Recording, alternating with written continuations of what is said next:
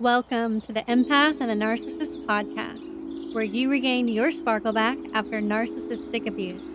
I am your host, Raven Scott, a trauma informed spiritual mentor, certified meditation teacher, and human design expert. I'm empowering empaths three times a week in recovery and healing from narcissistic abuse, childhood trauma through human design, self care, mindfulness advice, and expert interviews. This is season five. This is episode 34 Uncovering the Secrets of Working with a Narcissistic Boss. You've got to document everything that you feel like you're going through. You got to start creating a paper trail of the bullying or the narcissistic behavior that, that's causing this issue. A lot of people feel like you have to choose one or the other. And if they're going to choose, they're always going to choose profits. Because to me, in order to survive or if you want to be leading an organization in the next three to five years, you're really going to have to change your leadership style. You've got to really embrace those five attributes I talked about. Just a reminder this podcast is for educational purposes only and is not a substitute for professional help. This episode is sponsored by BetterHelp. Oh, I don't know. I'm just so confused. I love him, but I don't know if I can live without him or in this toxic cycle. I know. I felt the same way. You will get stronger every day with time, and you will see you are free from their toxic cycle, and it'll feel so good. You know what would help? No. What? I think talking to a professional therapist could really help. Well, therapy. Uh, I, I don't know. I, I will just be judged and told that I'm crazy. Are you sure? Well, in my experience, that was not the case. I was not judged at all. And matter of fact, she was able to show me that I was actually being abused and that I wasn't going crazy and that all of my doubts and fears were validated. And if you've had a bad experience with a therapist before, you know, there is a thing called therapist shopping. And BetterHelp has a number of therapists, and it's convenient and online. You can just meet with them in your pajamas in your home. Oh, really? Are they expensive?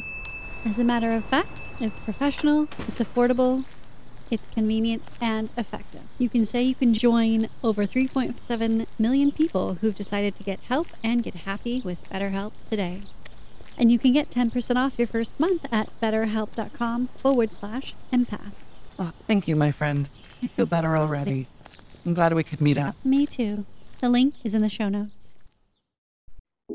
Are you struggling to work with a narcissistic boss or coworker?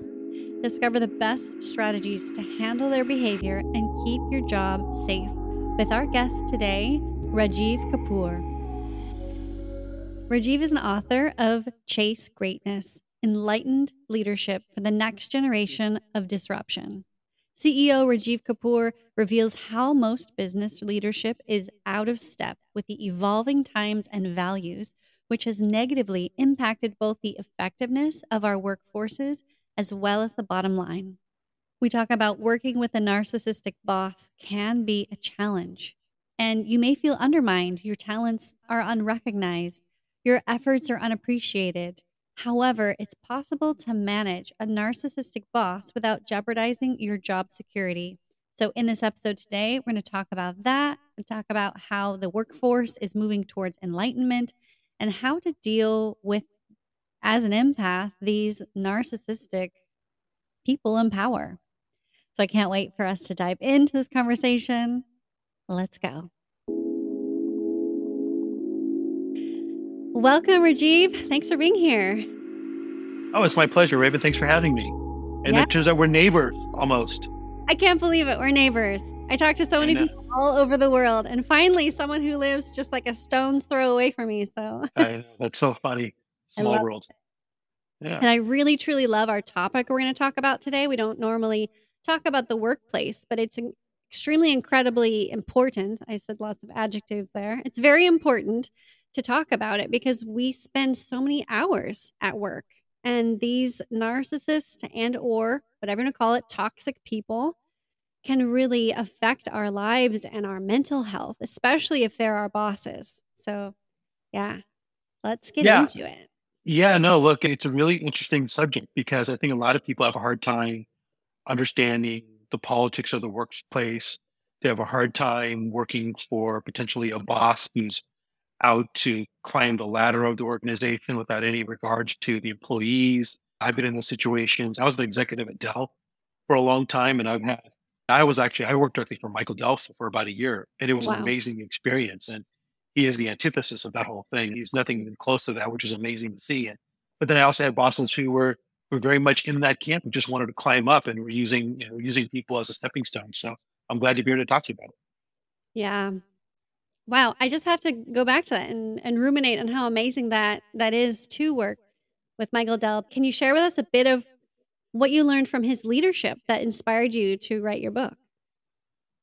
Well, look, it was it's a long time ago. So it's like 93, 94 when I kind of kind of in that 94 timeframe when I kind of worked for him. So I was at a competitor. I had come over to Dell. And after about six to eight months of being at Dell, Michael's like, look, we're really struggling against this competitor. You used to be there. Why don't you come spend some time with me? And I did. And he says, well, why don't you come and work for me? And I said, okay. And he didn't say no. You know, the interesting thing was I was like, I don't know, 24 years old at the time, whatever. He was only 26 or 27, right? Yeah. So it was so it's just like two guys hanging out talking, right? It was kind Yeah. of kind of cool. But he was like light years ahead of everybody at that time in terms of his maturity, in terms of thinking about business. Because at the time, Dell was a couple billion dollar business, right? Not a small business. And so one of the things that I always admired so much about Michael was he had almost zero ego. Like Mm. on a scale of one to 100 in terms of ego, he's maybe a five, right? And it allowed him, I think, what really allowed Dell to grow up to be successful because he's very much in that vein of hire people smarter than you, give them the tools to do the job and get out of their way. And I saw that throughout his leadership and the time I was there, hiring people who were better than him in manufacturing or operations or sales and marketing, whatever the case might be, empowering people. I think it was great.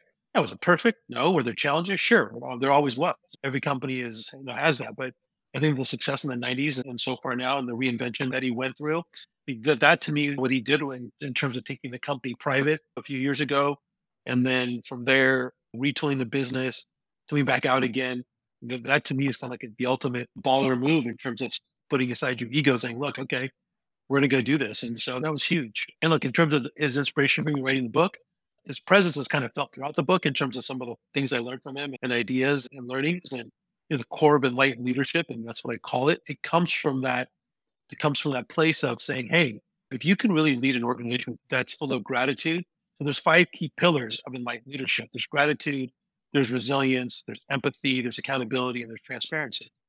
And those are all the kinds of things I learned from him, as well as other mentors throughout my career, which kind of really led me to write the book. Wow. Yeah, that's incredible.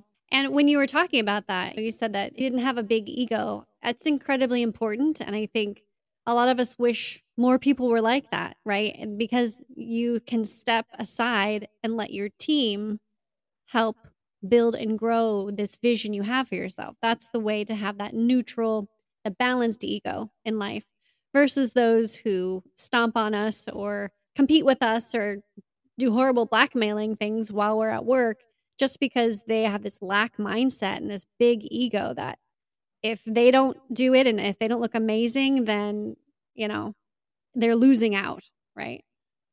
Yeah. Look, Before we get into commercial break, I'm going to read to you a few passages from Rajeev's book. The Five Points of the Enlightened Leader's North Star on page 198. Here are the five attributes I believe every enlightened leader must always keep front and center as they confront business challenges gratitude, transparency, resilience, accountability, and empathy.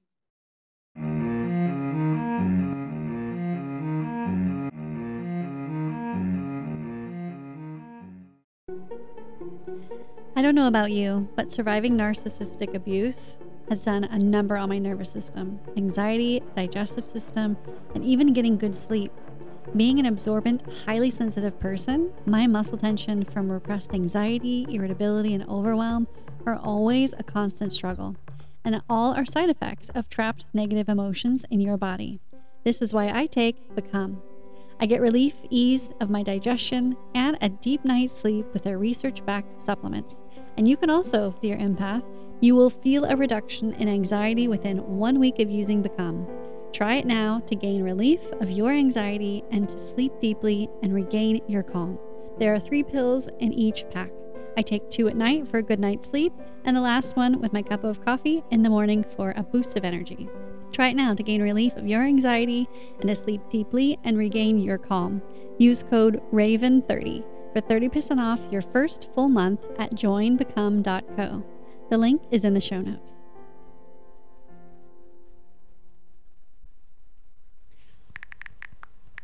When you search Empath and the Narcissist on Amazon for materials to read, what do you find? A whole bunch of pages full of the same title um, Empath and the Narcissist. Hmm. So, how do you determine which book is the one to read? Well, that's up to you. But all I can tell you about my book is it shares snippets of my story, of how I didn't always exude confidence. I didn't always have the peace of mind. On the contrary, I emitted a sense of insecurity that was palpable. I people pleased everyone at the expense of my own health. I hated myself and I lashed out when I couldn't take it anymore. And in my book, I relate to you, dear empath, so you can read the words and know that you're not alone. That is the main goal of the book. The second goal of my book is to give you tools that I use to find my strength, to leave the narcissist, and to heal and be on the complete other side of the dark abyss. I am meant to be here on earth to help you heal and transform from your trauma, from being a survivor to a thriver. You gain healing exercises at the end of each chapter it's a guidebook to heal your childhood trauma. It has effective somatic healing exercises. It has astrology and how to understand and know your true authentic self with a human design chapter giving you a brief overview of the Human Design 101. If you wish to feel alive again and take back the power in your life, then scroll up and click the link in the show notes to listen on Audible or buy your hard copy or paperback on Amazon today. And by the time you get to the end of the book, you're going to be wondering what exactly does my human design chart say about me? Grab your human design unique blueprint reading on a call with me to help you identify how magnificent you are and how unique your energetic blueprint is here and how much you are needed for your empath. That in the link in the show notes at ravenscott.show forward slash shop.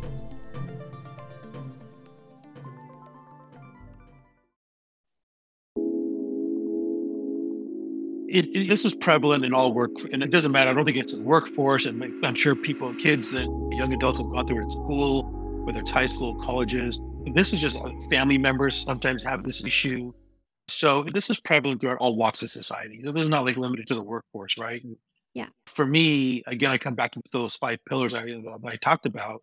If you take the first letter of those five pillars, the gratitude, resilience, empathy, accountability, transparency, that spells the word great hence the title of the book is called Chase Greatness. And so that's the whole point there. And Ryan Holiday uh, talked about ego as the enemy, right? And he, he really talks about it from a, from a standpoint of hubris, right? I think we've experienced leadership on a global scale in the last few years where hubris really ruled the world. And so that really caused a lot of challenges and issues, but we're not going to get political today. But anyways, yes. the, point, the point I'm making here is that we talk about ego being the enemy and, and I, have had people accuse me of narcissism because I wrote the book, you know, mm. and I and I do podcasts and all these types of things. I'm like, well, that's the way you feel. I mean, going to the way you feel. I'm happy to have a discussion with you about it, but I'm not going to. But yeah. I, where I'm coming from in my heart, I know the message I have to deliver, and that's what I'm trying to do. And and I'm a big believer in the concept of enlightened leadership, and because what's going to happen here, Raven, in the next two to three years, the majority of the workforce is going to be Gen Z, millennial. For the first time, women are going to be the majority of the workforce.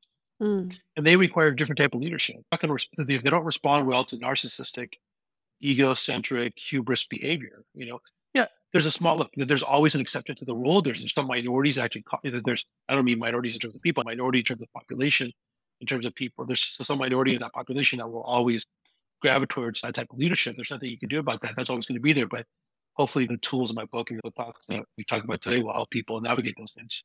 Yeah. Okay. Two things. Number one, the narcissistic type of leadership, right? Of suck it up, strong rule, let's get it done. Who cares if you need rest? Like, let's just keep pushing. That I think doesn't serve men as well, right? There are some men as as well who don't like that and they need rest. I think it's a non gender thing. I think we're all rising to the awareness that this doesn't work anymore. Like burnout is a real thing. Yeah, burnout's a real thing. And I actually had a long conversation about burnout last week with somebody. And there's only so like so I'm the CEO of my organization, right, of my business. And I've got 150 some odd employees that are all around the country. We talk about burnout all the time with my leadership team. Now, one of the hardest things to do is, is to get folks to actually take their vacation. Yeah. And part of it is that they feel like if they don't take their vacation, that when they leave, they get a nice paycheck at the end because they accrue that little, they get a nice little pay payout on their yeah. vacation. So they're, so that's part of it. But getting people to actually take their vacation is a real mystery in terms of how to really do it in a way where it looks like it's a win for everybody involved. But I can tell you, it's really important that that happens. And mm. you come back to your point about it's an equal issue for men as it is for women in terms of that get up, put on your big boy pants, go for it, go do it, all those kinds of things. Look, I think at some point, sometimes those statements are helpful and sometimes they're harmful, hurtful. And the key is going to be timing. The first thing out of your mouth is, hey, suck it out. And, you know, that, that to me, I could see where that could be a very hurtful situation because, look, you are in a leadership position for a reason, right? When I was growing up in the 90s and when I was going through leadership training and all these things I did, you were taught that if you were ever going to go talk to your boss, you need to go to your boss with three solutions. Hmm. Right? Otherwise, don't go to your boss. Right. right? But to me, the, the next challenge, challenge that because you're the boss for a reason. And sometimes employees are stuck. Sometimes employees need help.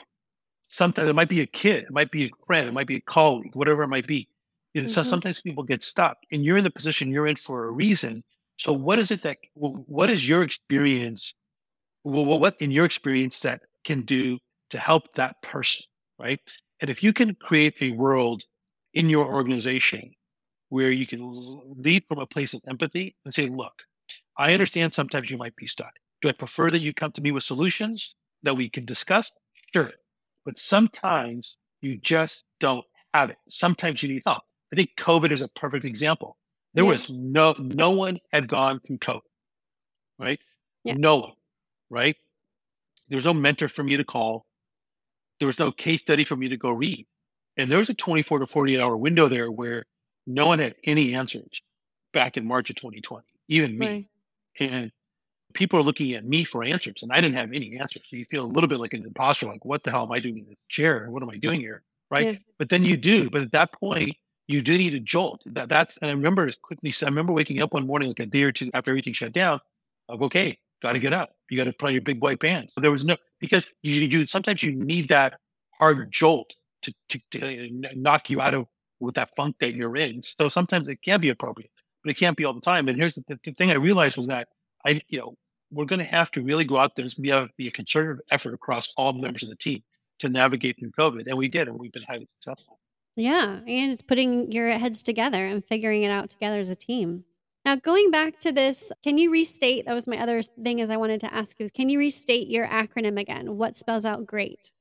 So it's gratitude, resilience, empathy, accountability, and transparency. Mm, those are all beautiful. Yeah. And a lot of people ask me, well, why transparency and not trust? And mm. I'm like, look, in order to have trust in an organization, you first have to be fully transparent with your organization. Yeah. And so that's why transparency comes first. So that's why that's there. Mm. And as someone who maybe is an employee or a project manager at work that considers himself a sensitive person or an empath, you can feel what your team needs, but approaching your boss that may be narcissistic is extremely difficult. Like, how would you advise that type of person to navigate the waters with with that?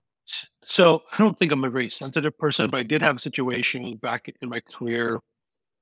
Boy, this is probably in 2003. So like 19, 19 20 years ago, about 20 years ago, hmm. where I actually had a boss who was extremely, extremely difficult.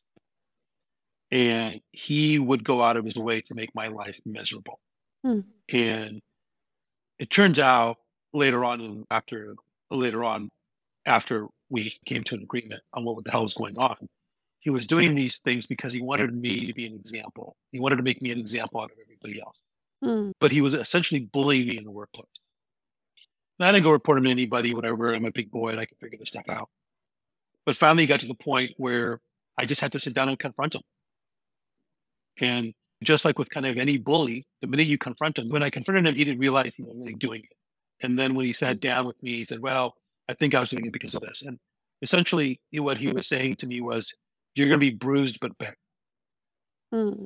And so all I can say is having gone through something similar to what you're describing, you've get, you've got to confront that person early on. You've got to document everything that you feel like you're going through. You got to start creating a paper trail of the bullying or the narcissistic behavior that, that's causing this issue. You know, and then you got to make sure that you report it to your HR department because they're there for a reason, right? But definitely you want to document it. You absolutely want to document right? But d- definitely do that. Definitely absolutely him or her that the behavior is not appropriate and Yeah. that they hard that you're a hard worker. And, and the thing that finally got to him was when I told him, I go, look, you're gonna get more out of me by teaching me than bullying me. So you have a choice. Which was gonna make you look better? And that was kind of the thing that broke the issue apart. Well, that's I think that's amazing that he was able to uh, introspect. Right? There's always this debate: is like people who are toxic or they are bullying, are they doing it subconsciously? Are they actually tact- tactily doing this to us? And I think a lot of the times they're just acting out of what they think is the best way to do it, right? They're modeling from maybe their parents or their boss or their mentor. Same thing when people are parenting. So to have him have this moment of, oh, actually, yeah, I was doing it because of this reason. I didn't even realize I was doing it. That's a really, really amazing. And absolutely Yeah. document everything, especially with if they are true NPD, no matter who they are, wherever they are in your life, documentation is the key. It is the key. Yep. Yeah. Mm-hmm. So we have documentation. Okay, I have another question for you. If you are a boss or in charge of a team, how do you check that you are being an enlightened leader? Look, for me, I ask questions a lot, right? And if you look at my organization, one of the things that I learned early on in life and being a leader was I really like, so there's two things I did. Number one is I put as much effort and emphasis on my internal customer, which is my employees, as I do my external customer. As a Mm. matter of fact, I put more emphasis and more energy on my internal customer than I do my external customer. So the thought process there is that the more I can take care of my internal customer, they're going to automatically take care of the external customer, right? To me, there's no chicken and egg. To me, it should be all about leading the internal customer first, right? So from there, in order to do that, I want to make sure they have whatever tools they need to be successful. In order to do that, I need to make sure I hire an amazing management team, and I have an absolutely amazing management team. I love my management team; they're fantastic. It took me a few years to build them out, but it's there and it's great, and they're doing an amazing job. And the ability to allow them to, the ability to empower them to go make decisions, is was the number one thing that I did, and we really decentralized all that decision making because there was a time when the corporate of the bottleneck and you don't want that. It slows things down. So we completely decentralized everything, built this out, this amazing matrix organization, and it's been incredibly successful. And so those are kind of some of the things that that you want to look at as you start climbing the ladder, as you're looking at organizations. If you're a new CEO, a new president of an organization, those are kind of the things you want to look at, which is how much power are you giving down to the front lines of the people? You want to give them as much power as you can to the closest to the customer as possible. Are you really delegating these decentralized decision making? And then are you going to be a backstop for them when they need help? And those are the key. Well, those are the key attributes you need, I think, to be successful in, in the coming decades in, in the world. Yeah, absolutely. And then again, it goes back to working as a team versus just doing what the top boss says and don't question, just do. Yeah, look, it's all about trying to remove silos. You know, it's all about understanding and realizing that all boats, rising tide lifts all boats kind of situation because they realize that, and I'm very transparent in terms of how we're doing in the business, how our numbers are, because they realize at the end of the day that if one division is doing really well and one division is doing really poor, then that division that's doing well, they still can't make certain decisions to invest because you got to make up for the miss that this division has, right? So the more we, the more you can bring them all together, the more they can share ideas, the more they can share experiences, the more they can share innovations and new things that they're doing, new product ideas. the more successful the entire group is going to be. And I think we've done a really good job, of, a really good job of it. Mm. Yeah, absolutely. Sometimes those, remember those those meetings, especially as a salesperson, is like, I don't need to hear my numbers sp- spoken out loud. And this is specific, right? Like not like this department and that department. If you're in a meeting with a boss and they're like calling out all of your numbers, sometimes they will shame like a shame tactic to get the salespeople who aren't performing and they'll announce it. And it's like, I already know I'm not doing well. Like announcing it to everybody is not going to motivate me to do better. Like that is not a good tactic and and being a great leader and motivating your people to sell more. Yeah, I think I think on that one, I've been in situations where we've seen that before. I grew up on the sales side of the organization, so look, salespeople are a different beast, right? Salespeople are hard charging, they're super competitive, and they're not competitive in a mean way. They're just super competitive. They want to beat the next person next to them. They want to go on the president's trip. They want to win the highest commission. They, they like to see their name in light, so to speak. That's salespeople. Yeah. Right. Yeah. And that to me, that's an example. I think that there's a narcissism there that's kind of can border on the good side of narcissism if there is one, because they just really because they really enjoy being successful. They enjoy that, right? That, that, that's why certain salespeople exist. And look, I remember early in my career, I was working for a computer company before Dell, and every day the leadership team, the VP of sales, would publish from top to bottom the top salesperson, and it was a, who was the top salesperson for the previous day, and had a total for how much that person has sold so far for the month. Right. right? And you never wanted to be on the back page of that. Yeah. Right. And so you always kind of want to be in the front page, you want to be higher up and those kind of things. If you're on the back page, right? Then you're like, okay, I got to go work harder or whatever the case might be. I might need some additional help. And so it was never viewed as a tool to be me. It was a tool to beat anybody up. It was really just, it was really meant as a tool to say, look, this is where you are. It comes back to that. In the acronym, I talk about accountability, and you still have to hold people accountable. Yeah. And so I think you know, salespeople at the end of the day are just are I think we're a little bit of a different beast. Yeah. And I think in my scenario, I'm thinking of when I worked at Ethan Allen as a designer, right? You go in thinking you're just going to be designing, and then you're like, oh, shoot, like I have to sell. Like, what? And then you become a salesperson, but you first are the designer. And I think a lot of designers are not, they're more creative and they're more like into the process and they're not really into the numbers and being as hard salesy.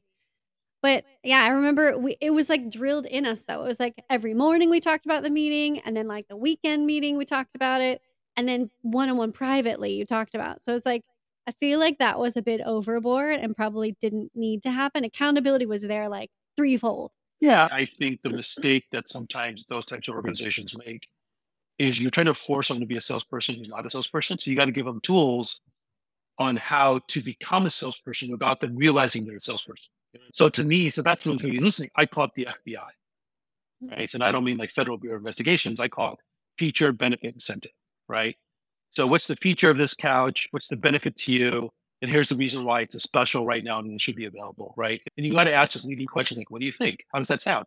And literally, that's all you have to do, right? But what I find a lot in these types of organizations, whether it's an Ethan Allen type of an organization, whatever it might be, they don't do those basic things. All they want to do is talk about it but they don't know how to teach it and provide small little examples, how to get small little micro wins. And all and ultimately at the end of the day is if you can get your you get your customer to say yes five or six times in the conversation, they're probably going to buy from you, right? And the small little things like that, where if they would have just taken the time to tell you, oh, hey Raven, um, as you're talking about it, make sure you just tell them about the features of the couch or the chair or the benefits, and it's a special, and ask them how they feel. Because if if you can get people to buy from you and they're feeling good, you're going to know it's going to be a great situation. Absolutely. Yeah, there was a time that that there was that training, but then I also remember there was just a lot more politics in it. There's the numbers, there's the shareholders, there's all these things and mm. things. Well, yeah, and, and yeah, and, and again, and again, I don't necessarily blame them. I, I blame the CEO. I blame because I blame the chief revenue officer, whoever it is, or the chief marketing officer, whoever. I, I blame that management team because they should be able to arm you guys with really simple tactics and how to do 90% of what you need to get done. And they didn't do that. So yeah. Yeah. I think they focus more on the product. Like I always remember Saturdays being product training. It's like, uh, uh, okay, but how can I sell more? And there was that too. I'm not going to say there wasn't, it wasn't lacking, but I love that the point you say about who are you talking to? Meet them where they're at. And it's baby steps, like teaching us how to ask questions. Like it's still something I struggle with now, right? Determining if I'm interacting with a narcissist or not, or if I'm getting scammed on the internet. Asking questions, lots of questions, is the way to make sure that you're you know who you're dealing with. You're safe and protected, or it's a way to be able to know who needs something from you or if you have that to provide to them. So, yeah, definitely asking questions always. The analytical mind, right? The, the analytical mindset in life. Yeah. Yeah. Okay. So, yeah, that leads us to my question then. What is an enlightened entrepreneur? Talk a little bit more about your book. Yeah. So, to me, as I mentioned earlier, and so the title of the book is Chase Greatness, and the subtitle is Enlightened Leadership for the Next Generation of Disruption. Hmm. Because to me, in order to survive, or if you want to be leading an organization in the next three to five years, you're really going to have to change your leadership style. You've got to really embrace those five attributes I talked about. And those five attributes is what leads to enlightened leadership. Because to me, enlightened leadership is again is embracing the fact that in the next two to three years, the demographic of the workplace is going to completely change. And if anything, that this upcoming demographic, they're much more in tune with what I call the Jedi. I just say that because I'm a Star Wars nerd. It was easy for me to understand and remember. Yeah. The Jedi is another Jedi is another acronym which is saying this workforce says, hey, we really want to make sure that we're working for an, an organization that understands justice, social justice, mm. that understands the impact of the environment, that's very focused on diversity, and that's very focused on inclusion. Now, are there people like that that that don't believe in that? Sure. But the majority believe in those things are important to them as they look for an organization to go work for an organization, right? And yeah. enlightened leadership says, Raven, not only am I here to take care of you within the walls of the organization, not only do I want you to be successful here, I want to do what I can to support you outside the walls of the organization also.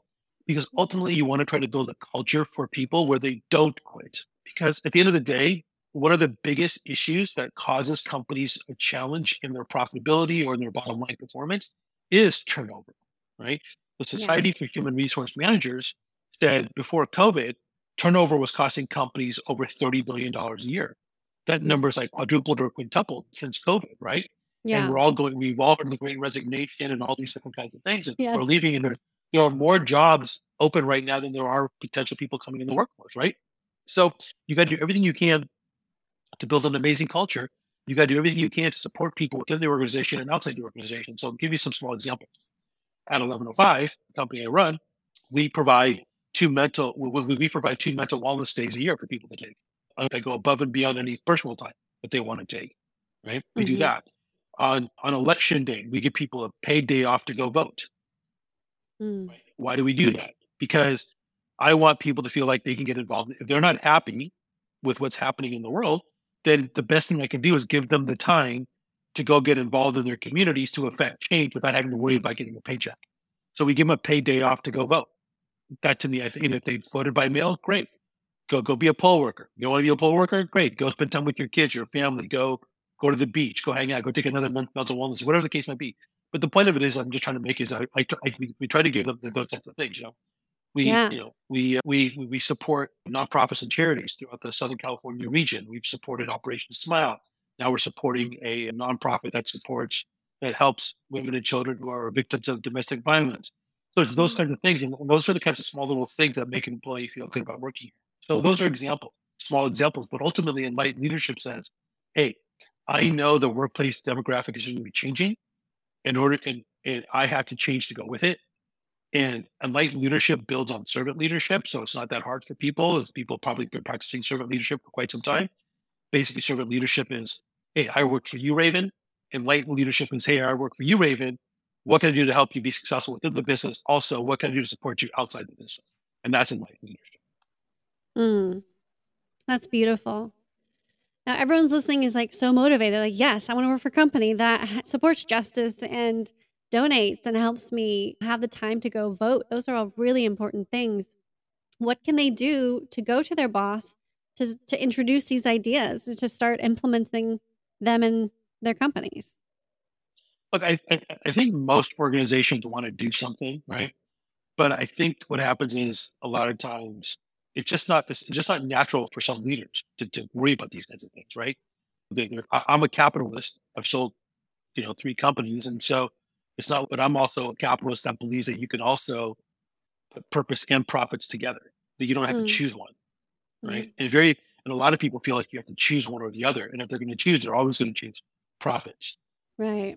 And so, look, if, if, if you're making if you're a company and you're producing, let's say you're producing $5 million of profitability, pick a number, right? You want to tell me that, that you can't take $20,000 and go donate it to a local food bank and you go have all your employees show up, or better yet, or to create programs to help support your employees or on mental wellness, whatever the case might be. Yeah, you can, right? Because ultimately you want to be able to find ways to continue to retain those employees. And so so it's it's it's understanding and realizing as a leader, if you really have a choice, you can do both. Yeah. And it's not just me saying it's not just me saying it. You know, um, there was McKinsey, which is arguably the largest and best consulting firm in the market, came out and said that if you can if you can if you find ways to do both, you can improve your bottom line by five and seven percent. So there's actually benefit because people are not leaving. You're not hiring. You're not having to hire new people, who the case might be. So right, yeah. And I would say narcissists are all about their egos. and They want to look amazing and good and like save the world out into the public.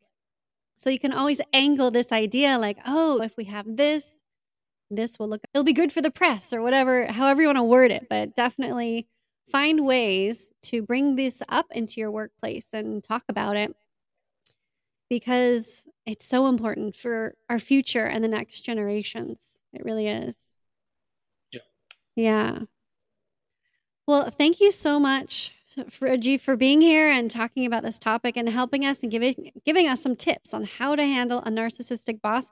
We're gonna put our big boy and girl pants on, and we're gonna like confront this narcissist in a very tactile way with evidence. Right? Don't just go on in with your emotions because you will lose that battle with your words for sure. So make sure you have the tactile ways with the evidence and the yeah, just the intelligence of saying this is not right. So, anyways, thank you so much. Thank you for being here. And where can people connect with you further? No, I appreciate that. So, obviously, they can find me on LinkedIn, which is I'm there. People welcome to connect with me there. The book is available on Amazon. So if they go on Amazon and they look up Chase Greatness, Rajeev, and Rajeev is, I guess they can see it on the screen, but it's R A J E E V, and Instagram is at. So, anyways, I'm around. Oh. It's easy to find me. It's easy to find me. Good. Amazing. I'll, I'll look for you on Instagram, make sure I follow you, and I'll tag you in the post. That's where I mainly am, is Instagram.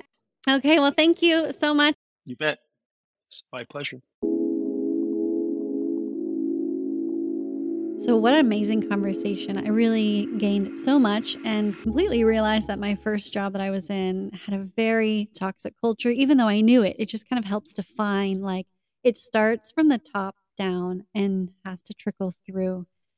And as an empath and sensitive person, we talked about how do you approach the unreasonable requests and what tips in dealing with the unhealthy toxic leader. And if your boss or if you are a boss in charge of a team, how do you check that you are being a good leader? Because sometimes, even in our shadows as empaths, we can tend to want to fix people. And when we fix people, we remove their struggle we remove the struggle, which is their, it's what their karmic currency is here, because the struggle is where they learn their lesson.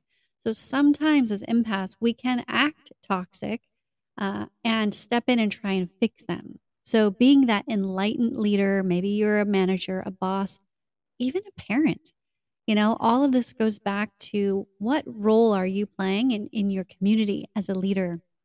and making sure that you're cultivating a safe environment that is emotionally secure, not putting them down or criticizing them, allowing them to give you feedback through you asking them questions and not fixing and removing their struggle because that is their gold.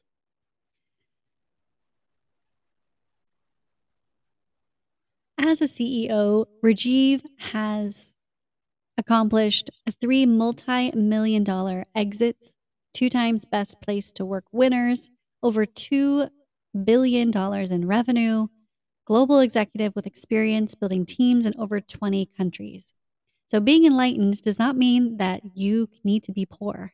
You can actually aspire and manifest and achieve your goals through love and light. So, if you wish to purchase his book, you can head on over to find Chase Greatness on Amazon, and the link will be in the blog in the show notes. If you want a personal help in gaining clarity, your authentic power back, and healing to be rid of the narcissist for good, join our empath community. You receive weekly inspiration and strategies to heal from narc abuse and understand your unique human design energy blueprint. And as soon as you're in, I'll gift you your human design reading with your type, strategy, and inner authority. So join now and get your reading within 24 hours. I'm so grateful for you listening, finding the show, and sharing it with your friends. It would give a great boost in the heart centered algorithm to rate and review this podcast if you are enjoying it. Take a screenshot, share it on your socials, share it in a text message to a friend that you know right now needs to be pulled out of the quicksand. And remember, always keep your unique light shining.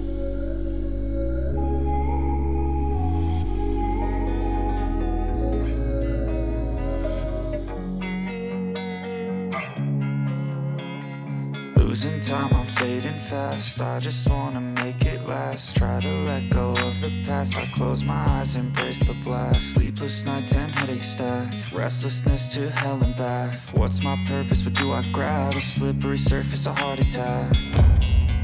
And sometimes you just gotta believe there's something that'll give you relief. There's something that'll have what you need what you need it's tragic. We're not all elastic, but maybe there's magic. Believe